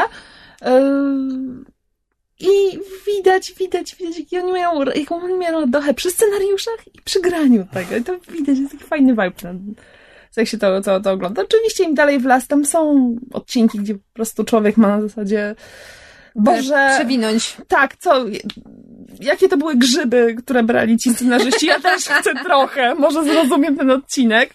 To jest no już eksploatowanie pewnych wątków, które moim zdaniem są nudne, no ale to moim zdaniem. Natomiast serial jest tak sympatyczny, tak pozytywny niesamowicie, że nawet te tragedie w tym serialu, bo są, bo, bo, bo są i naprawdę jak się je w miarę ogląda na bieżąco serial, o Boże kochany, tak potem są rozwiązane w taki sposób, że nie masz totalnego facepalma, że przeskoczyli rekina, tudzież wymyślili totalne rozwiązanie z czterech liter, tylko w zasadzie, hmm, właściwie jakby tak na to patrzeć, to ma to w sumie sens i właściwie jak fajnie, że to tak zrobili. tak, dokładnie, mam tak, takie wrażenie przy tym serialu, jak fajnie, że to jest tak rozegrane. Nawet nie mam do nich pretensji za, śmie- za, za, za śmierć postaci Marka Sheparda, a to już coś. Hej! Spoiler! Drugi sezon już dawno był, już powinno się obejrzeć. Okej, to jest niestety bardzo dobry argument na to, żeby zmusić mysz do tego, żeby coś obejrzała. Dokładnie. I tak nie pobije Marka Sheparda, który na drugi dzień po, mm, po finale Supernaturala pytał, kto jeszcze nie widział i niech spada oglądać, bo on zamierza spoilować. Czy coś jeszcze, jakieś tematy, bo mi się wyczerpały? Ja w tym tygodniu nic nie widziałem. nic nie ten. Chyba, że ty masz coś jeszcze do powiedzenia. Ja zawsze mam coś do powiedzenia. I know! Falcon będzie zajebisty. Myśl, puchatku, E, myśl. Nie no, z, jak, jak mówiłem, że po, po Polkonie miałem zamiar zapoznać się z twórczością Piskorskiego i Cholewy, no to po, połowa zadania wykonana. Przeczytałem Gambit Michała Cholewy. I jak? W porządku, nie tego się spodziewałem po przeczytaniu blurbu na okładce, bo blurb na okładce bardzo nakierowuje Po pierwsze, na, że klimaty z obcego, po drugie, że planeta skrywa tajemnice. Ta. No i ja czekałem na tę tajemnicę cały czas i też trochę, kurczę, to w zasadzie jest trochę spoiler, jak, jak powiem, że w sumie tam nie ma żadnej tajemnicy. To jest tak, przez Nie cał- róbmy z tego tajemnicy! tak, tak, przez całą, przez całą książkę czekasz, aż z tej mgły coś wyskoczy, po czym się okazuje, że książka jest o, o czymś innym. Książka jest, no, w gruncie rzeczy o bezsensie wojny i o tym, że na wojnie są ofiary. E, i- Odkrywcze. i, I nic z tej mgły nie wyskakuje. Przez w ogóle nic do samego końca. Mgła wisi nad krajobrazem Ale i tworzy ogólnie- klimat. Ogólnie, trzecioplanowy. ogólnie fajnie się to czyta, chociaż miejscami miałem wrażenie, jakbym czytał coś tłumaczone z angielskiego, a nie coś napisanego od podstaw po polsku. E, może dlatego, tłumacza. No. e, może dlatego, że właśnie autor naśladuje trochę stylistykę tej, tej, tych kosmicznych Marines z obcego, to znaczy jak on ich opisuje, to ja ich sobie wyobrażam dokładnie tak, jak byli w filmie i to nawet nie jest dalekie od, od, od treści, zresztą ilustracja na okładce też jest dokładnie w tym samym kierunku. Poza tym ja rzadko kiedy mówię o okładkach książek, bo co ma okładka do treści, ale na okładce książki jest żołnierz, można myśleć, że ten główny narrator nasz, czyli polski żołnierz oddziałów Unii Europejskiej i żołnierka. I żołnierka stoi e, tyłem do widza i się wykręca w tradycyjnej pozie zwanej z angielska e, tits and ass. Jest w mundurze, jest w pełnym mundurze. Nie, przepraszam, nie pełnym. Mundur jest tak wycięty, że jej odsłania e, krzyż i brzuch. No bo wiadomo. Mundur, tak? Ale to kobieta. Musi zaznaczyć swoją kobiecość, więc. Więc z, jednej, więc z jednej strony tyłek i biust, które tak, tak się wykręca, żeby pokazać e, widzowi, ma okryte 15 warstwami munduru, więc jest po prostu puchata jak bałwan, a z drugiej strony ma ten goły brzuch. Po prostu coś tak absolutnie idiotycznego, co oczywiście nie występuje w samej książce, bo książka jest napisana jakby z dbałością o podstawowy realizm. W ogóle nie mam pojęcia, do kogo taka ilustracja jest skierowana. Zapomniałem, kto ją wykonał, ale będę się strzegł. E, ale ogólnie czytało mi się to fajnie. Jakby nie było o tym, o czym myślałem, ale jest w porządku. A Czekaj, Kamil, ty się posunąłeś dalej w czytaniu tej krawędzi czasu piskorskiego? Nie. Nie. Mm. Ja już myślałam, że nam po- doniesiesz o znaczy, postępach. Nie, no posunąłem się tam dwa rozdziały dalej, ale nic na tyle, żeby móc, e, móc o tym mówić. No, mówię, Nadal nie ja wiesz, o cały co chodzi. tydzień To spędziłem m- z, m- mógłbyś na niemalże różnych- prowadzić w czasie rzeczywistym real, relacje z czytania książki. Tak. I nadal nie wiesz, o co w niej chodzi.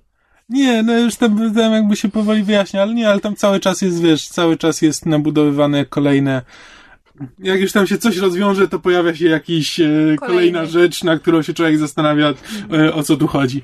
A ja dzisiaj, ja dzisiaj dostałam e-book readera i właśnie dzisiaj wgrałam na niego e, trzy albo cztery książki właśnie e, Krzysia i, i będę je teraz czytać, bo e, udało nam się w tym, w tym pakiecie tego Book Rage zdobyć tę całą jego trylogię, która się tam dzieje na...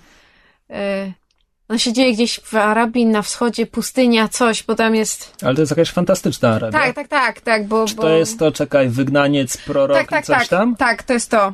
E, e, więc właśnie mam to, mam to na, na, na e-booku teraz, bo mam teraz e-booka i będę sobie czytać. Jestem taka szczęśliwa. Więc będziemy na pewno na bieżąco donosić o naszych postępach. A ty, Krzysiek, zamierzasz jeszcze coś e, cholewy przeczytać, czy tylko tak pojedyncze Wiesz egzemplarze? co, Cholewa chyba nie napisał dużo. Dwie. Dwie na Dwie pewno. Jest Gambit i Krawełć, ostrza, ostrze, Jakoś czegoś coś- coś tam. tak. Coś, coś ostrego w tytule. Dokładnie. A ja się jeszcze w tym tygodniu natknąłem na mikroskopijną grę w internecie przez jakichś Polaków e, stworzoną. E, Gra nazywa się e, Superhot, bo tak. Jest strzelaniną FPS, która opiera się, jest jeden mechanizm. Czas, czas płynie tylko, ty, tylko kiedy ty się poruszasz i obracanie się nie jest liczone jako poruszanie się. Czyli biegniesz sobie, stajesz, masz czas, żeby wymierzyć, albo na przykład uchylić się przed kulą. To nie jest tak, że czas się cał- całkowicie zatrzymuje. Jak stoisz w miejscu, to czas po prostu płynie bardzo, bardzo, bardzo wolno. E, Kule ciągną za sobą czerwone smugi, więc tak, ale to jest jakby to jest mikroskopijna gra, grasz w to przez okno przeglądarki, to jest wszystko na, na Unity zrobione. Ma tam, nie wiem, cztery poziomy, przejście tego wszystkiego to są trzy minuty, chyba, chyba, że się zatniesz na ostatnim etapie, bo tam jest, znaczy przedostatnim etapie, bo tam dziesięciu przeciwników na ciebie wyskakuje po kolei, no i tutaj faktycznie trochę wprawy trzeba. Więc to jest coś mikroskopijnego, a jednocześnie to jest chyba najlepszy bullet time, jaki ja widziałem w grze komputerowej. Jest po prostu bardzo sympatyczny. Mm, no i oczywiście można po prostu to przebiec i zastrzelić wszystkich i tyle, a można tak zwolnić i, i pooglądać, jak to ładnie wygląda, jak dookoła ciebie wszędzie te pociski lecą, a ty slalomem między nimi biegniesz i jak trafisz przeciwnika, to on też tak powolutku się rozpada na kawałki i to wygląda bardzo ładnie. E, I mówię, przejście tego zajmuje 3 minuty i przeszedłem to już chyba z 5 razy, bo mi się po prostu tak przyjemnie w to gra. Bardzo fajna rzecz, polecam. Super hot. No dobrze, to chyba tyle na, w tym tygodniu. Właściwie to ja coś jeszcze mam, ale... Ja rozumiem, on wow. przez cały odcinek siedział cicho, a teraz jest Krzysio time. No ba. Stop. Krzysio time.